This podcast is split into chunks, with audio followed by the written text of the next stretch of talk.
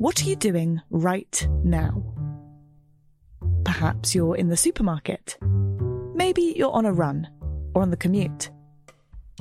But wherever you are in the world, and whatever you're doing, right now you're also listening to my voice. This is the power of podcasts. The ability to communicate with your audience in an intimate and intentional way through audio. I'm Bea Duncan, Senior Partnerships Producer at Intelligence Squared. We've been a world leading forum for talks, debates, and events for over two decades. And we also use our cutting edge curation, creativity, and editorial expertise to elevate your brand to new audiences with podcasting. Intrigued? To find out what we can do for your organisation, book into a free consultation with me today. Find out more by going to www.intelligencesquared.com forward slash partnerships.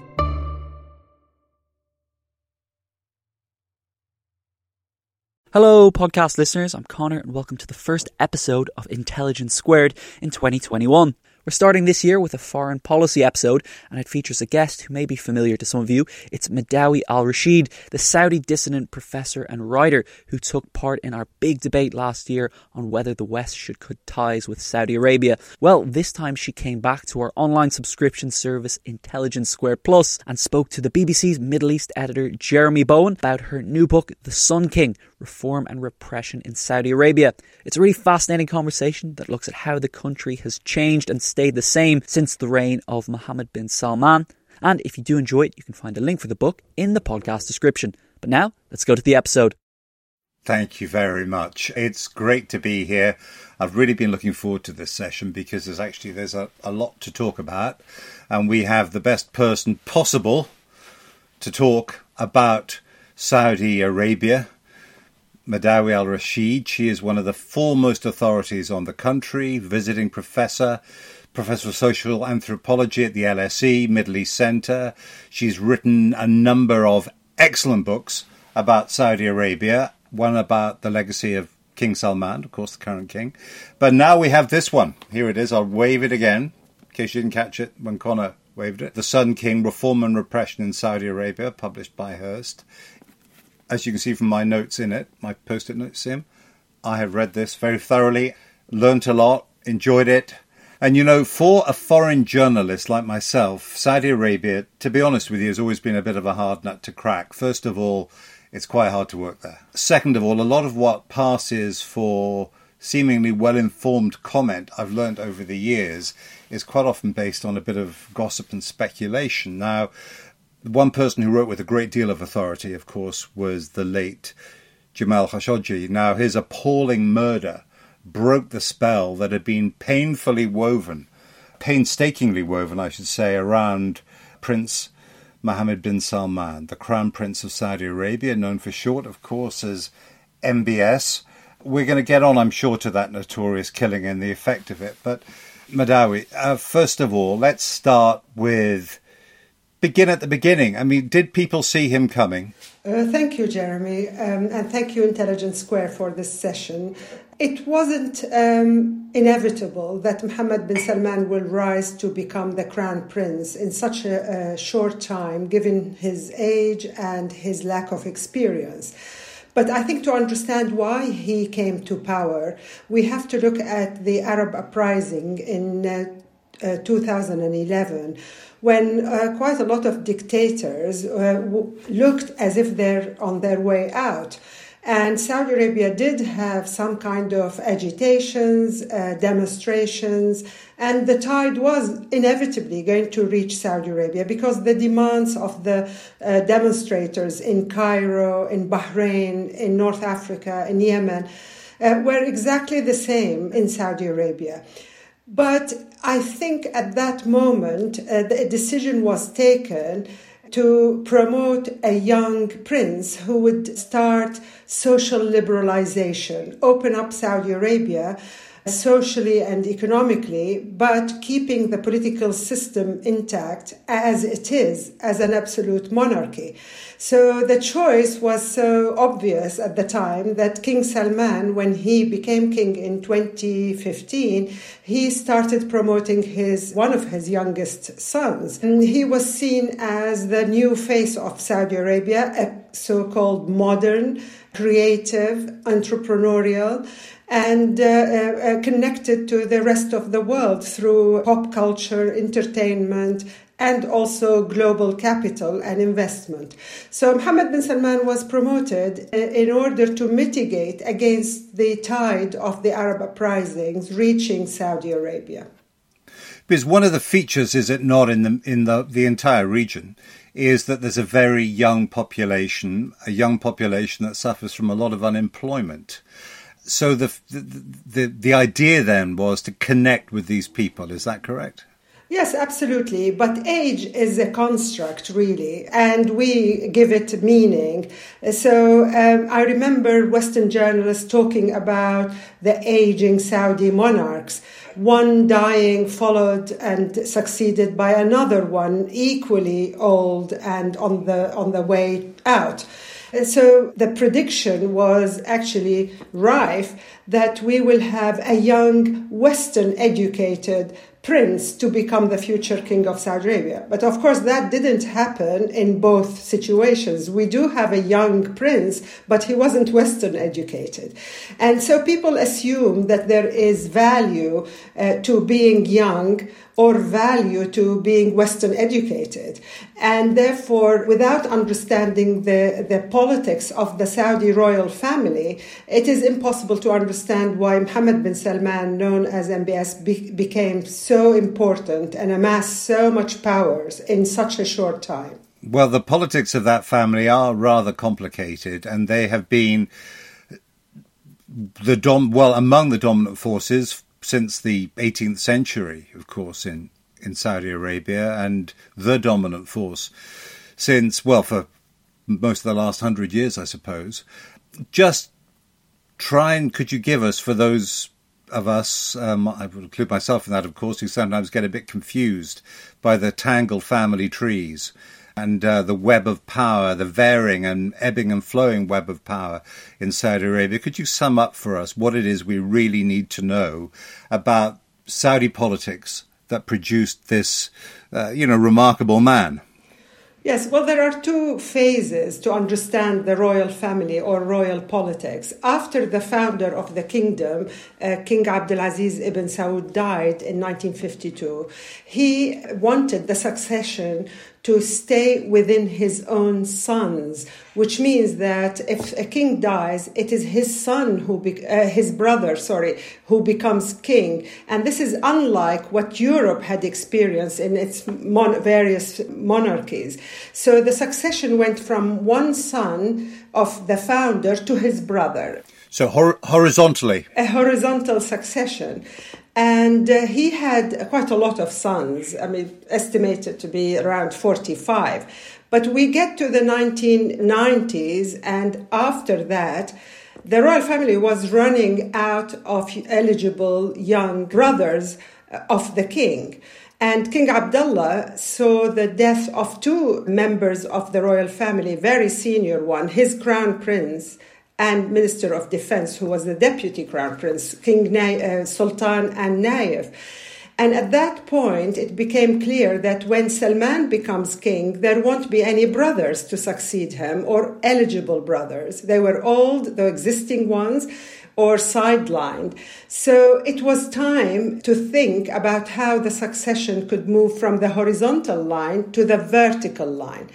So King Salman sacked his um, Muhammad bin Naif, who was the Minister of Interior and the Crown Prince, and promoted his own son as crown prince. But he is yet to appoint a deputy crown prince, which is the tradition in Saudi Arabia. And possibly because Muhammad bin Salman is young, the king doesn't feel uh, that uh, uh, there will be a power vacuum should something happens to him, and he is probably unlikely to to to die, you know, as as the previous crown princes did. he has been making right from the outset a lot of waves. He really hit the ground running, showing, you know, tremendous energy. There was the war, not necessarily constructive energy, there was the war in Yemen. That's certainly when I first became aware of this this man and his name when all that started. And then everything that's happened ever since, of course, and there was that November 2017, the extraordinary affair in the Ritz Carlton uh, in Riyadh, where he he walled up a couple of hundred prominent officials and members of the, of the royal family, and uh, essentially they had to buy their way out of that. What was the real story behind that? What was his motivation? Was he making a point? Was he trying to show who's boss? Or was it about knocking corruption and trying to recoup money that some of the notoriously corrupt people in that country had uh, stolen? Well, it's absolutely not about corruption. Um, the problem that Mohammed bin Salman, because of his young age and because of excluding not only his own elder brother, but other cousins who are more eligible and who had experience in government, like Mohammed bin Nayef, he wanted to prove himself and prove that he is tough. So uh, he became Minister of Defense, Crown Prince, head of the Economic Council. And uh, uh, given the old age of his father, he was actually running the show. But this doesn't mean that he had the consensus of the Saudi royal family behind him. Before King Salman, the, the state was run like uh, multiple fiefdoms, and each senior prince has his own ministry. So Prince Naif, the crown prince, had the Ministry of Interior, Prince Sultan had the Ministry of Defense, and these are the main ministries. And they were almost like autonomous, but they came together and they did not ch- challenge their brother. However, when Mohammed bin Salman was promoted in 2017, there was no consensus of the royal family. And a lot of members of that family thought that uh, why Mohammed bin Salman when there are eligible uh, princes who had more experience than him? So he is living in fear uh, for his life and he is worried about coups by members of the royal family. And as such, he managed to have almost all the king, the sons of King Abdullah, uh, Mit'ab and the others in the Ritz-Carlton, confiscated their assets because he was worried about his future in a family that has not given him the full support and the consensus. So, by promoting Mohammed bin Salman, the king, King Salman, has sidelined so many other princes. And corruption is a good cause. So uh, we see, I mean, the reason why I argue in the book that it is, this is not about corruption is because it was selective. It was selective in the sense that he cherry picked some princes who might pose a threat and put them in, in, in the Ritz Carlton. And the, the detention campaign against members of his own family continued. I mean, the last we heard about such detention was just like uh, seven, eight months ago. And he will continue to do this uh, in the future simply because he doesn't have that consensus that is so important to, to have the family behind you.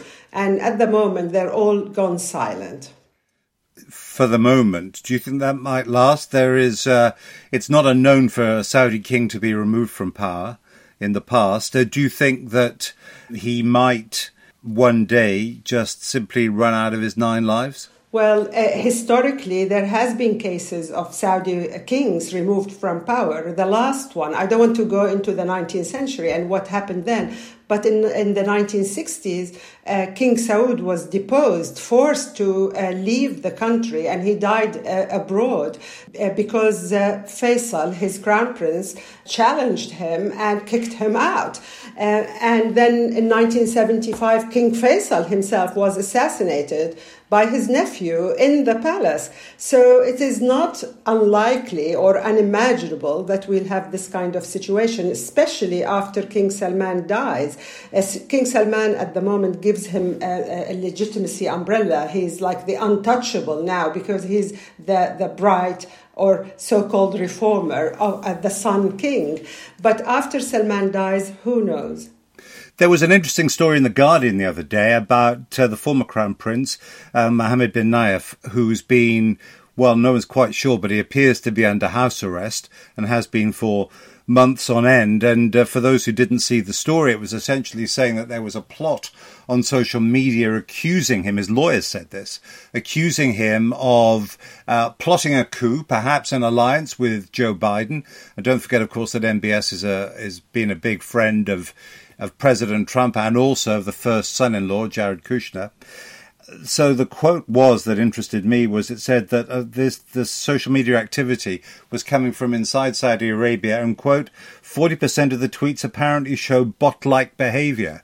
Now MBS himself and his allies have quite adeptly used social media, haven't they, to push their their points? Do you think that is a continuation of it uh, of that of that tendency? Yes, when um, Mohammed bin Naif was um, uh, detained um, almost like ten months ago, there were uh, rumors on Twitter, also by bots and you know uh, uh, the the uh, infamous Twitter farm outside Riyadh, um, that he was on drugs.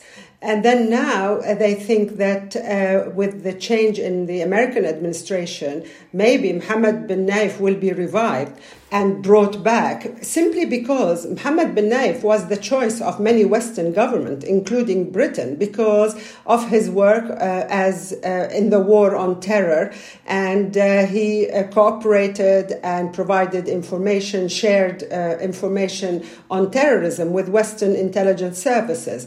So, it, it, actually, before he was deposed, only a week before he was deposed, he was given one of the most prestigious CIA uh, Uh, uh, uh, medals for his uh, contribution to the war on terror. But then suddenly, Mohammed bin Salman became the face of Saudi Arabia, and Mohammed bin Naif sunk into oblivion. So I'm not surprised that these tweets are, are circulating at the moment. But Mohammed bin Naif or Mohammed bin Salman, I mean, they both have a record of repression. Mohammed bin Naif was uh, uh, uh, uh, so uh, hated by many people in Saudi Arabia because he actually started the, the police state and consolidated the surveillance and the technology that makes every Saudi citizen very, very vulnerable.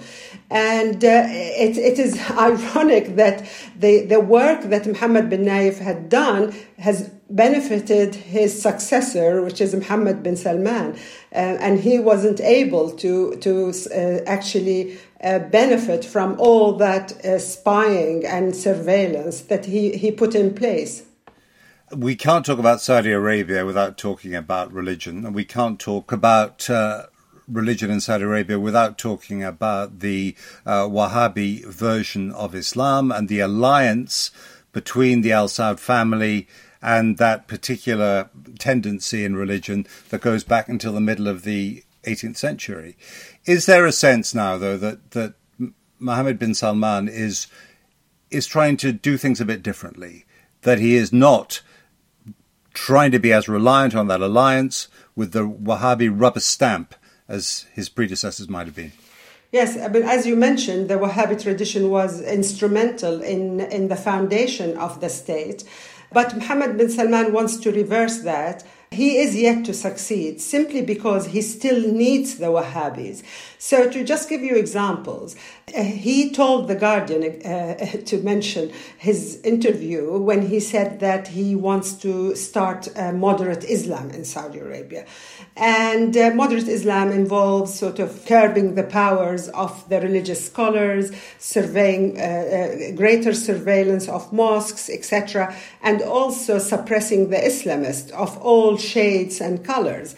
But uh, when he needs the Wahhabis, uh, he draws on their help. To just give you an example, in the war uh, on Yemen, which started in 2015, uh, King Salman and Mohammed bin Salman relied on the Wahhabi clerics to go to the battleground and, and encourage the soldiers to launch this war because they called it jihad against the infidels. And the infidels in this particular case were the Yemeni Zaydis who belong to a different branch of Islam uh, that the Wahhabis hate and detest and think that they are not real Muslims. So that that sort of sectarian discourse, which is uh, uh, in, integrated in Wahhabi doctrine, is promoted in the context of the war on Yemen. If, for example, Saudis want to take any civil resistance, if they want to demonstrate or express an opinion or go on strike, then the, the, the, the king and his son will use the Wahhabi fatwas, which are religious decrees, to prohibit uh, demonstrations because they can argue that it is against Islam uh, and you are committing blasphemy against God if you demonstrate. And therefore, at the moment, the Wahhabi tradition is dormant, but it can be reactivated on demand. When King Salman or his son Mohammed bin Salman want to use it, it's out there. They can quickly sort of uh, ignite its zeal and uh, and uh, excesses. And that's an alliance which has worked for them for 200, well, more than 250 years. It, absolutely, but at the moment, Mohammed bin Salman probably thinks that they've exhausted the Islamic legitimacy of the regime. Because remember, the, the Saudi kings are the custodians of the two holy mosques, and therefore they claim that they are leaders of the Sunni Muslim world or of Muslims in general. But that had been exhausted and reached a dead end with the 9 11 event. And since then, we see uh, the promotion of nationalism as an alternative to religious nationalism. So Mohammed bin Salman adopted the slogans, ironically, that uh, Trump had, had promoted Saudi Arabia is great, or make Saudi Arabia great, or Saudi Arabia is for Saudis. And all these kind of slogans are trying to create a new national consciousness to, to promote people, to push them, to, to mobilize them. But this nationalism is centered on loyalty to, the, to Mohammed bin Salman. And it's not really loyalty to the nation. It's loyalty to the future king. And also it has its own contradictions and problems like all nationalisms in the world. You, you just mentioned, of course, President Trump in his, um, you know, final hours, more or less, or days. So most people think anyway, in the White House. What is your analysis of the the changes that have happened in the Gulf in the last few months with the normalization agreements with the uh, between the Emiratis and Israel, Bahrain as well, Sudanese uh, having their arms somewhat twisted to uh, to join the party? Where exactly is Saudi Arabia on that? There was that meeting quite recently between Netanyahu and uh, MBS, and uh, you know one of the the analysis that one reads quite a bit is simply that while King Salman is still there, he can't give up the the Arab the Saudi authored Arab peace plan, which is of course that. Um, normalization with Israel's fine as long as it follows independence for the Palestinians. But once the old man's gone, well, who knows? Yes. Well, at the moment, I think it's the king's dilemma. King Salman is damned if he does, damned if he doesn't. Uh, so he can't, he, he has to go through a cost benefit analysis and see what he's getting out of, of this. And in a way, you know, Trump was his friend and the fr- uh, uh, Jared Kushner was the friend of Mohammed bin Salman and they all worked together. But Saudi Israeli relations date back to the 1960s. And the Saudis are actually, the Saudi leadership just can't go public with these relations. And they can't go uh, uh, along the, the, the path of the United Arab Emirates or Bahrain or even Sudan. Uh, simply because they worry about the opinion of the of the people. Uh, they would lose actually the last sort of brick in their sort of uh, legitimacy uh, uh, narrative. They can't rule without this sort of you know claim that they. work on behalf of Muslims, given that they are the custodians of Mecca and Medina. But King Salman eh, eh, eh, decided to wait and see. And it's interesting that only this week there was news that uh, Netanyahu came to Saudi Arabia for a very quick meeting with Mohammed bin Salman, and obviously they denied it, although the news came in the Israeli press.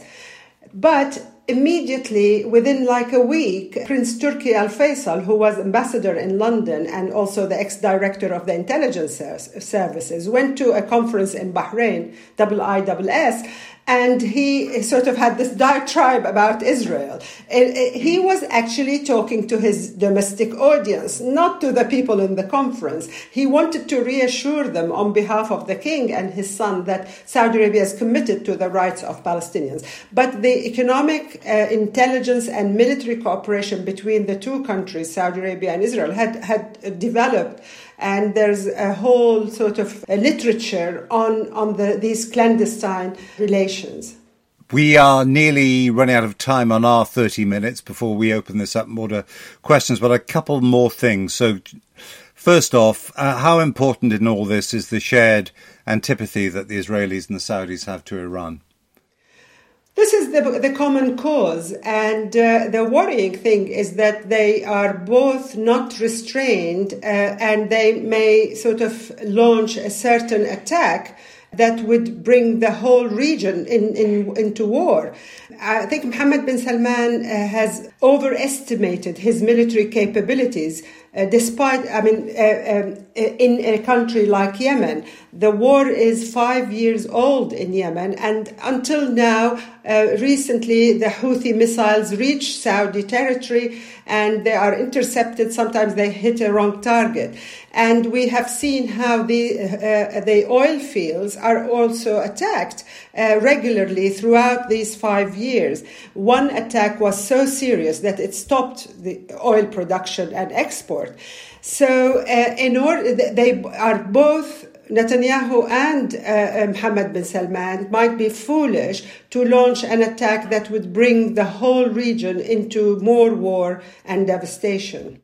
The events calendar is filling up here at Intelligence Squared, and to create each one, we obviously rely on some brilliant guests and onstage talent. But behind the scenes, there's also a producer, a production team, and the budget in the mix too. You've got to keep an eye on all of that stuff in one place. NetSuite is the number one cloud financial system, bringing accounting, financial management, inventory, and HR into one platform, slashing manual tasks and errors. And you can cut the cost of maintaining multiple systems because it's super easy to get started. NetSuite exists in the cloud, you see, no hardware needed. So you're cutting IT costs too. That's why over 37,000 companies have already made the move. And now, by popular demand, NetSuite has extended its one of a kind flexible financing program for a few more weeks. Head to netsuite.com slash squared. That's netsuite.com slash squared. netsuite.com slash squared. Sponsoring the show for this episode is Marquee TV. Marquee TV is a streaming service with a difference. It's bringing you the top tier of performing arts straight into your living room or onto your device. So think dance, theatre, music, anything you might find in the West End, Broadway, or maybe a cool little experimental space too, but saving you the cost of a few tickets as well. I've got happily a bit lost in their vast library of performances, exclusive interviews, and behind the scenes content. Choreographer Jonathan Watkins' interpretation of George Orwell's classic 1984 was pretty cool, and I love the dance piece Sutra, inspired by the skills of Buddhist Shaolin monks. And we've got a special treat for our listeners. Marquee TV offers three months of access for just 99 cents. That's right, three months for only 99 cents. With the code SQUARED, simply visit marquee.tv and use the promo code SQUARED to dive into the world of arts like never before. Bring the arts home with Marquee TV.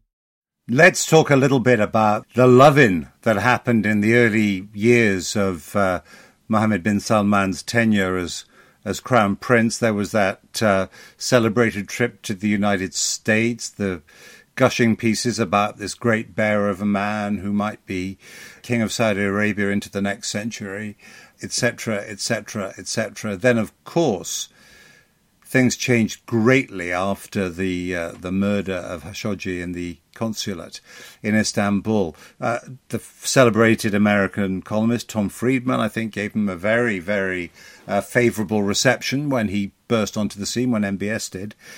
What do you make of that whole the whole mechanism, the love in, then followed by the the sort of the, the realization when the curtain was drawn back on that terrible killing, and what does that say to you as well about Western observers and would be interpreters of what's what's going on?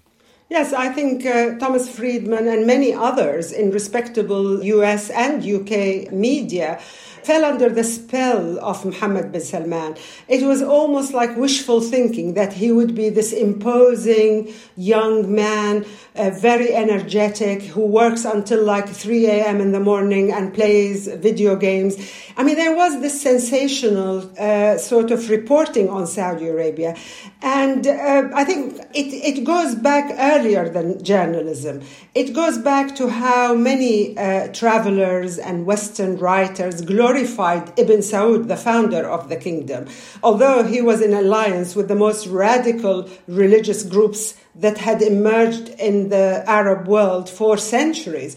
But I do remember writing, uh, reading British travelers glorifying this man who came from the desert. There is that kind of Orientalism. Tall. It was the size too they liked, didn't they? Just like with MBS. Absolutely. He was a tall man. Yes. Imposing, not like those other little men, I suppose they meant. Yes. So unfortunately, Western media fell under the spell and thought that, you know, reform in Saudi Arabia is all about allowing women to drive, uh, going to theater, watching football matches, inviting pop stars to the country, having boxing matches where women could actually attend. But none of those Western journalists asked the big question, the taboo question. Is there any sign of political reform? Uh, is there a sign of having a representative government in Saudi Arabia? There were no signs of any kind of elections uh, that might take place and give the people a voice. And only when Jamal Khashoggi was uh, murdered on the 2nd of October uh, 2018 that, you know, Thomas Friedman and the others thought that, oh, we got it wrong. It is time now to reconsider our assessment. This is a brutal murder of one of us, and Jamal Khashoggi was a journalist. Mm.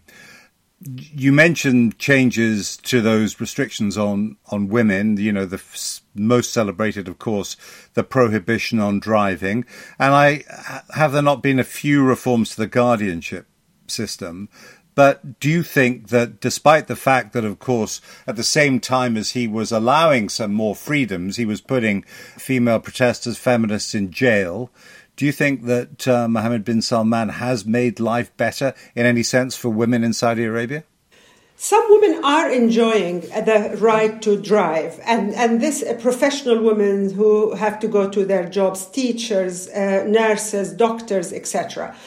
But this comes at a very, very high price. The restriction on freedom of expression, a restriction on women's ability to represent themselves uh, are still in place. Until the present day, a, a Saudi woman cannot marry without the authorization or the permission of her guardian. So, in marriage, women are not regarded as adults. Um, they need to be represented and they have to seek permission to get married. So, yes, there are certain changes that had affected women in a positive uh, way, but I think you can't talk about this kind of social liberalization without real rights, without real political right, without uh, the idea of equal citizenship. And we are still far behind uh, other countries in the region, let alone in, in the world. So, yes, there is reform, but there is heavy handed repression at the same time. Lujain El Hathloul, who's a feminist, young 30 year old uh, activist who campaigned for the right to drive and got arrested and put in prison in 2014 but she's still in prison now. Um, and when Mohammed bin Salman came to power, uh, she, she, was summoned to prison, and she is now transferred to a court that deals with terrorism. And she is just an educated woman who campaigned. But it is not surprising that Mohammed bin Salman picked those women and put them in prison because the feminist movement in Saudi Arabia had surpassed all schisms within society, whether they are regional, ideological, uh, or even uh, sectarian. So women's rights united so many regions, so many tribal groups, and this is why Mohammed bin Salman feared this rising vocal feminist movement. He prefers regions and groups to work within their own sect, within their own community, but a national opposition is what he actually fears. Right, we have got a um, variety of questions coming in, as a matter of fact. So let's uh, start dealing with a couple of those. Can you? This is from uh, Anil Nanda. Could you talk a little bit about MBS and his relationship with the United Arab Emirates? Who is the senior partner, and how will the election of Joe Biden change this? Yeah, and it is a very, very uh, opaque relationship. But I think Mohammed bin Salman sees the. This United... is this is the relationship with MBZ, the yes, MBZ, the ruler, the effective ruler of that of that country. Um, he is impressed by Dubai rather than the whole of the UAE, and he thought that he could turn Saudi Arabia into another uh, UAE on a, a much bigger scale his rela- obviously like all these kind of uh, uh, personalized political relations it's very difficult to know what goes on but uh, it is obvious that uh, the UAE early on wanted to play a role bigger than its size and even its wealth and they saw the threat of Islamism in the region uh, as undermining their success story or the so called success story of Dubai. And I think the decision was reached in the in Abu Dhabi, the capital, that in order to defeat Islamism, you really need to defeat it in its own country of origin, and that is Saudi Arabia. So MBZ is very keen on silencing all Islamist voices and becoming the policeman of the Gulf. And he, he has played sort of the guiding elder to Mohammed bin Salman uh, so far. But we shall see, like all these kind of personalized relations, they are not based on some kind of solid institutional connections, and they come and go depending on personalities in, in, in power. And uh, Anil asks a, a follow up Did the UAE, UAE play a role in the appointment of MBS? There was apparently an article in the New York Times, which I clearly missed, suggesting there was a very strong link on that. It, it, it, I mean, MBZ, through his ambassador in Washington, he built uh, uh, many connections. And he reminds me, Al Otaiba, his ambassador, reminds me of Bandar bin Sultan, if you remember, Jeremy, in the 1990s and the Gulf yeah. War, um, uh, and even up to 9 11. So he had these personalized uh, relations with the Bush family, with the oil uh, corporations. And uh, I think after the departure of Muhammad uh, of Bandar bin Sultan, the Saudi ambassador, the UAE wanted to fill that vacuum and play the role and sort of be the, the sounding board of the American administration. And it coincided with Trump coming to power, who was very much interested in the transactional foreign policy that, you know, if you buy my arms or arms from my country, I'm happy to support you. And and that went on, and Mohammed bin uh, Salman benefited from that kind of context. On the subject of arms, a question from me actually.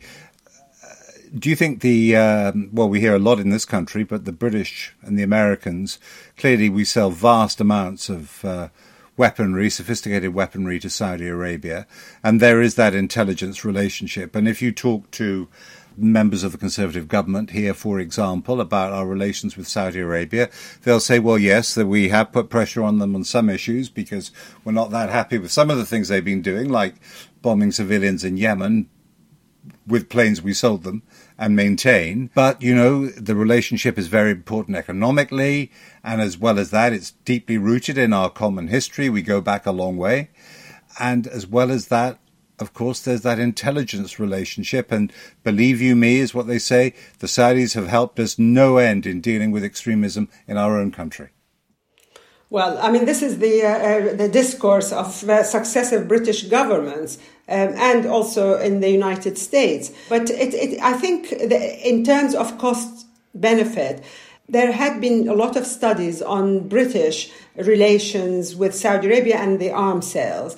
And it is actually blown out of proportion. Yes, there are jobs, but they're not the only jobs in the country. And Britain could have a, a, a foreign policy uh, with a country like Saudi Arabia and upholding its values. And it doesn't mean that you sell them these planes that are used to bomb Yemen. You, you make that relationship conditional on these uh, regimes and these dictatorships respecting the basic rights of their citizens and their neighbors. But um, I think Britain likes the idea uh, of having this, so uh, yet another special relationship with Saudi Arabia because it makes it project its power abroad. It makes it feel better that they have this really special in inverted commas with the Saudis. But I mean, since the Second World War, this had been the dilemma of Britain uh, as uh, the United States displaced Britain in terms of having the special relationship with, with Saudi Arabia. And, and the British logic is that if we don't Saudi, sell Saudi Arabia arms, then the French would. And this is the kind of weapons market that is global, uh, uh backed by powerful governments and and they're all searching for new opportunities and markets.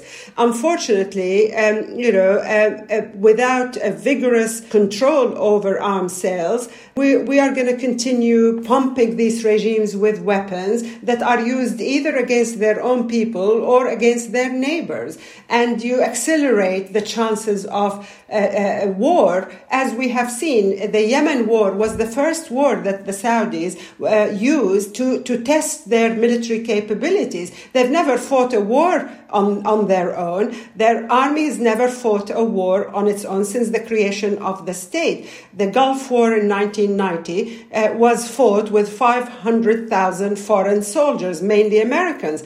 And therefore, um, they wanted to test their military capabilities and, and, and started a war in Yemen that, that precipitated a humanitarian crisis that is still on- ongoing. Let's talk a little bit about the, the, the murder of uh, Jamal Khashoggi. Some men have been put on trial.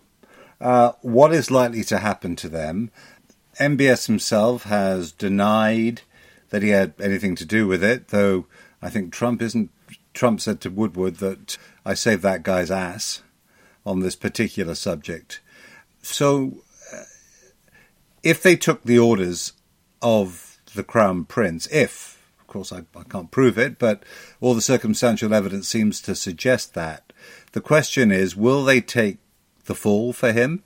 Will how does it work? Will their families have been given money to buy their silence? Will they be discreetly ushered out of jail in a year or two? Yes, well, it's an opaque judiciary in Saudi Arabia. We um, don't know much about uh, the process, the procedure and uh, they needed to have scapegoats to silence the loud voices around the world that condemned this this uh, crime and the, the magnitude of the crime makes one believe with certainty that it could not have happened without some serious orders from above. I mean, the details of it at the time were horrific. And I document it in the book because I relied on, on the accounts of the woman who was with Khashoggi just standing outside his, his fiancée.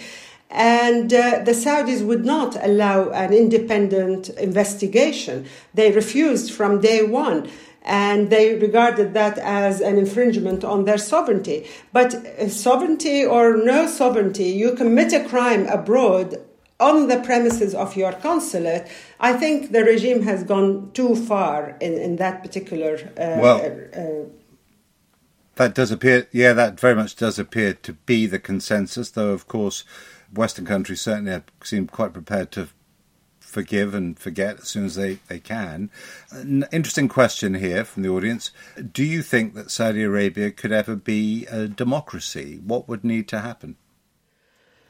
Well, it, it can be a democracy. There's nothing that stops a country from being a democracy. You need two, two conditions. You need the people to mobilize for democracy inside the country. and you need an international context that doesn't block the development of democracy, like what happened in, in Egypt, for example, in 2011, when uh, people did demonstrate and did uh, uh, pay a high price, but then there were counter revolutionary forces in the region, assisted by some uh, Western governments, that derailed that drive towards democracy. And Saudi Arabia is not uh, an exceptional case. There are people calling for democracy. We do have now a diaspora that uh, consists of uh, young men and women who had left uh, the reforms and the, the paradise of Mohammed bin Salman, and they're stranded in, uh, around the globe, from Canada to the United States, Britain, Australia, Europe, and, any, and other countries. And one thing that actually encouraged me to write this book is to uh, ask a question. If Mohammed bin Salman is such a great reformer, why are those Saudis leaving the country and becoming exiles and asylum seekers abroad? Uh, women, uh, if he's promoting and empowering women, why have we got runaway girls? And the, this is a new phenomenon. Runaway girls, young girls who leave the country without the permission of their guardians, uh, they escape and once they arrive in international airports around the world, they seek asylum. So if if driving is the dream of every Saudi woman, why do these young women leave the country when driving becomes legal? So it's, it's a very, very mixed situation. And democracy uh, is not beyond the, the uh, horizon of many Saudis. They can participate in, in elections, they understand the principles of democracy. Now, your family and you yourself, of course, have been outside Saudi Arabia quite a long time, a long, you know, much preceding Mohammed bin Salman. Tell us what your family's story was. It's a long story, but uh, to sum well, it we've got up, about we've got about five minutes, so go on. right. Uh, well, I mean, it, it, it's your. I'm born into a family that had a history in in the country as local rulers of part of what is now Saudi Arabia, and they had battles uh, and they lost uh, the war to the uh, to the Al Saud. But also they they are interconnected through a series of marriages with the Al Saud because they're part of this Arabian sort of nobility. And in my situation, I sort of became an exile as a teenager. I didn't choose to be an exile. It's because of the position of, of uh, my father, my uncle, and, and the whole family history. So I left uh, in, in, Saudi Arabia in 75, then returned briefly. And then uh, at the end, I came to Britain to study and decided to stay. And uh, I, I, I chose a career that can never flourish in a dictatorship. You cannot write history or social science in a country like Saudi Arabia if you, if you want to maintain your ability to have critical thinking. And it is impossible. Uh, all my books are banned in Saudi Arabia. In fact, Amnesty International reported that one of the charges against a group of civil society activists when they went to court in uh, Saudi Arabia that they had my books and articles stored on their computer. So if a history book or uh, definitely the Son King will not be allowed in Saudi Arabia, it will be censored. But if you can't write with freedom, if you can't defend human rights, if you can't engage in conversation with feminists, Islamists, nationalists, if you can't do all these things, you can't really become an academic in Saudi Arabia unless you become a loyalist academic.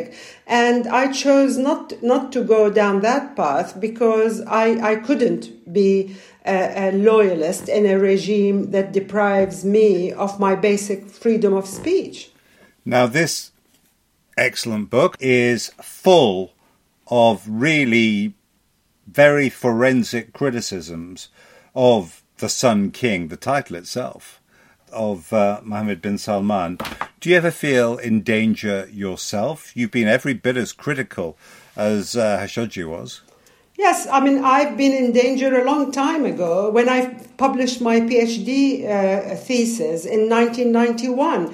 I, I, received threats that if, if I was going to publish it, I will be subjected to disciplinary action. And that came from the Saudi government before MBS. But after Khashoggi uh, was uh, murdered, uh, all Saudi exiles, and there is a growing community in London and in Washington and everywhere, we became very, very troubled by how far the regime could uh, go to eliminate uh, uh critical voices. But if, if I'm going to live in fear, I should go back to Saudi Arabia. I cannot live abroad in fear because of my writing or what my writing would cause me. And once you make that decision, then you know uh, you dismiss this moment of of fear. Um, and uh, I, I do believe that I'm only writing words, and obviously words are not appreciated in dictatorships. So. Um, I will continue my academic career, my writing, and uh, uh, I, I, deliberately take the side of the people who are in Saudi prisons, uh, of the women who are detained simply for asking for certain rights that the whole popul- the whole world enjoys. And uh, once you make that decision, I think you you uh, become um, uh, a target. Um, and you won't be accepting any invitations to um, conferences in Saudi Arabia with a private jet to take you there. Well, absolutely not. I wouldn't even uh, go to the Saudi embassy in London or the consulate. I do remember as a student in Britain, my Saudi passport expired, and I would not go uh, to the embassy or the consulate to renew my passport because I knew uh, and I had the awareness that governments can do nasty things in, in their consulates or embassies because they're sovereign ter- territories belonging to them. Well, well, quite right. Yeah, well, there's proof, isn't there? So um, we are almost running out of time, but time for a couple of quick questions. Oil, as we try to use less oil in the rest of the world, what effect is that going to have on Saudi Arabia, whose economy is, of course, already getting squeezed? Yes, absolutely. There is a shift, and it is uh, in, in world consumption, even without COVID. Uh, and for a country that is totally dependent on oil, uh, um, Mohammed bin Salman is trying to diversify, but it doesn't happen overnight. They had been used to uh, oil revenues and uh, part of his plan uh, in Vision 2030 is to, uh, to increase the diversification of the economy. And we shall see. Uh, it's, uh, he, he has been forced to draw on um, the National Sovereign Fund uh, to cover exp- government expenditure and also borrowing. So that is going to actually change the dynamics, the political dynamics be, be, between the ruling family and society. A, society that has been used to a welfare state that is well developed, housing, education, uh, uh, scholarships abroad, and all that is going to stop. Uh, we've got a few more questions I just wanted to get onto. There was one that was asked some time ago, actually. You, you know, there've been some, there's been some talk that the custody of the uh, the holy mosques in Jerusalem might be transferred to Saudi Arabia. At the moment, formally, it's of course in the hands of Jordan. Do you see anything in that? Any? I doubt it. Actually, um, no, it, it will be very, very difficult to do that. Yeah, yeah. Let's talk a little bit about uh, the jihadist extremists, Al Qaeda, some extent ISIS. The question is. Uh, the Saudi elite funded and supported Al Qaeda and to some extent ISIS. What would it take for us to see that dynamic re-emerging?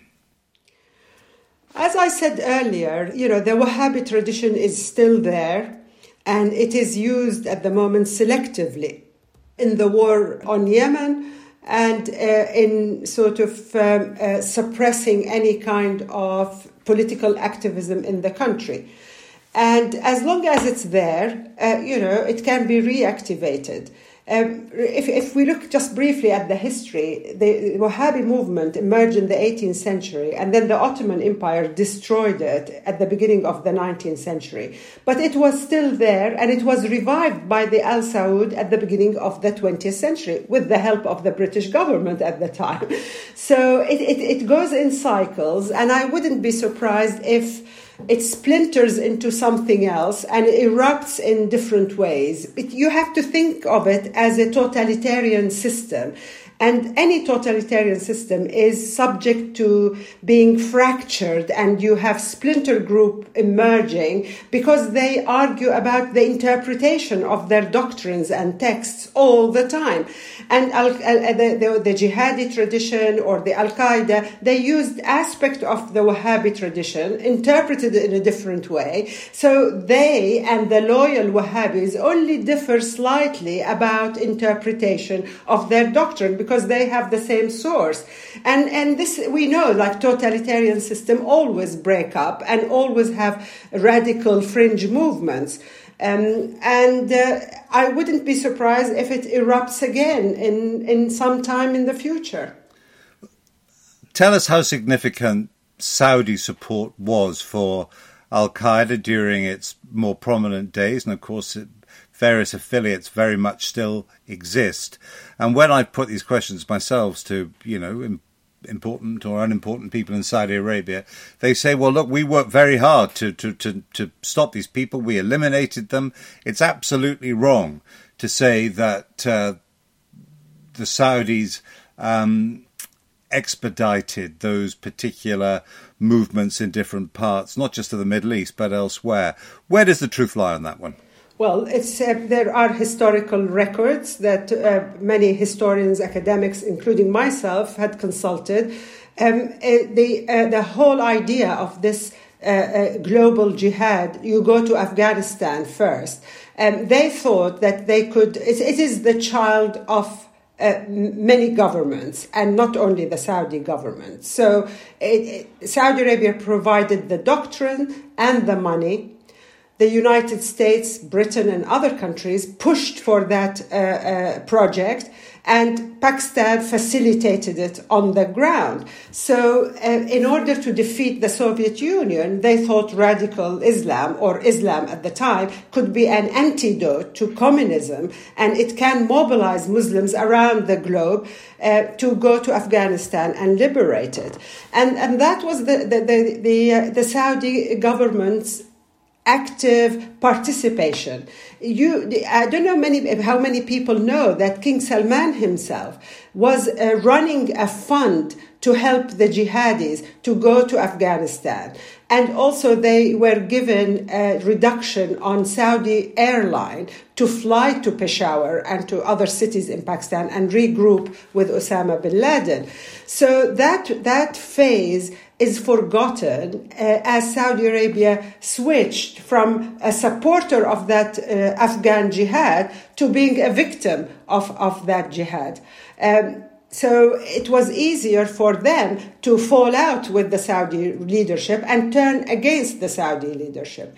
And the Saudi leadership also started feeling the pressure in between 20, uh, 2003 and 2008. Saudi Arabia witnessed the worst uh, terrorism episode in its modern history because those Afghan Arabs, as they were called, um, returned to Saudi Arabia and started a terrorism campaign. So they actually tasted what they have uh, been exporting and it's it's it was a misguided policy on behalf of several governments to weaponize Islam in the fight against the Soviet Union. That weaponization, we are still living under the, the uh, dark side of that misguided foreign policy.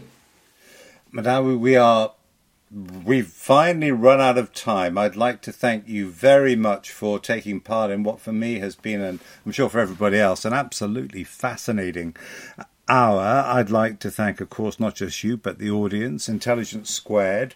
I'd also like to remind everybody watching here that you can get, well, not just one copy, you can order multiple copies of the book with the Intelligence Squared discount, and that is via the link in the chat tab at the right hand side of uh, of your screen. And uh, you know, it's been really, really interesting. And by the way, um, guys, there are lots of books around at the moment about this particular man.